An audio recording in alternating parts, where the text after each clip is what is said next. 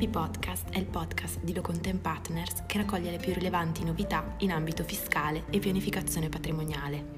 Benvenuti nella puntata numero 11 di LP Podcast. Continua la rubrica Super Bonus 110% e ricordiamo che i nostri professionisti rispondono ai diversi dubbi interpretativi posti quotidianamente dai lettori del quotidiano Italia Oggi.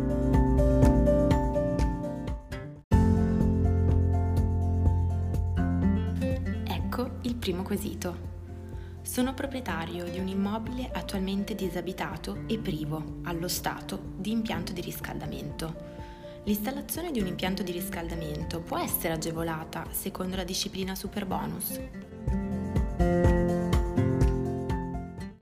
Rientrano nel novero degli interventi trainanti quelli di sostituzione degli impianti di climatizzazione invernale esistenti con impianti centralizzati per riscaldamento, il raffrescamento o la fornitura di acqua calda sanitaria sulle parti comuni degli edifici, o con impianti per il riscaldamento, il raffrescamento o la fornitura di acqua calda sanitaria sugli edifici unifamiliari o sulle unità immobiliari funzionalmente indipendenti e che dispongano di uno o più accessi autonomi dall'esterno, site all'interno di edifici plurifamiliari.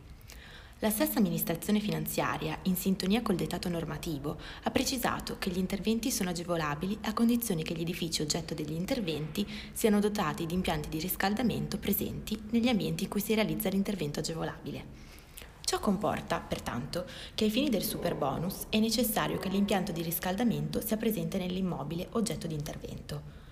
Preme rivelare che, stante la novella definizione normativa di impianto termico in vigore dall'11 giugno 2020, gli immobili che non sono dotati di un vero e proprio impianto di riscaldamento, ma soltanto di caminetti, termocamini e stufe a legna o a pellet, possono accedere alla misura agevolativa del superbonus del 110%.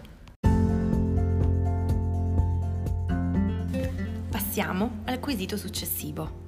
Siamo in un piccolo condominio, tre proprietari così composto. Piano terra, un appartamento con climatizzatore, due magazzini privi di riscaldamento, ingresso e scale. Piano 1, due appartamenti con riscaldamento indipendente metano. Piano 2, due appartamenti con riscaldamento indipendente metano e climatizzatori. Piano 3, un appartamento con caminetto tradizionale a legna, climatizzatori, impianto gas metano per acqua calda e cucina, impianto solare termico per acqua calda, impianto fotovoltaico. Piano quarto, 50% terrazzo scoperto, lastrico solare, 50% sottotetto chiuso, C2, con climatizzatore, pertinenza dell'appartamento sottostante. Tanto premesso si chiede, è possibile realizzare il cappotto per tutto l'edificio e avere il super bonus del 110%? Nella coibentazione con il beneficio del superbonus possono essere inclusi il terrazzo, il tetto, i magazzini. Per quanto qui rileva, le misure introdotte dal decreto rilancio agevolano i lavori effettuati sulle parti comuni di edifici residenziali in condominio di isolamento termico delle superfici opache verticali, orizzontali ed inclinate, che interessano l'involucro dell'edificio con un'incidenza superiore al 25% della superficie disperdente lorda dello stesso, avuto riguardo all'intero condominio. Il beneficio, in commento, spetta a condizione che dagli interventi consegua un miglioramento di almeno due classi energetiche dell'edificio, ottenuto anche congiuntamente ad altri interventi. L'Agenzia delle Entrate ha poi chiarito che gli interventi di isolamento termico agevolati sono quelli che interessano le superfici delimitanti il volume riscaldato verso l'esterno o verso vani non riscaldati. Pertanto, il cappotto, eventualmente realizzato sui locali, sui locali magazzino, non riscaldati non beneficerà della maggiore detrazione da superbonus. Per contro, i lavori di coibentazione del lastrico solare e del sottotetto sono invece ammessi a godere dei benefici superbonus.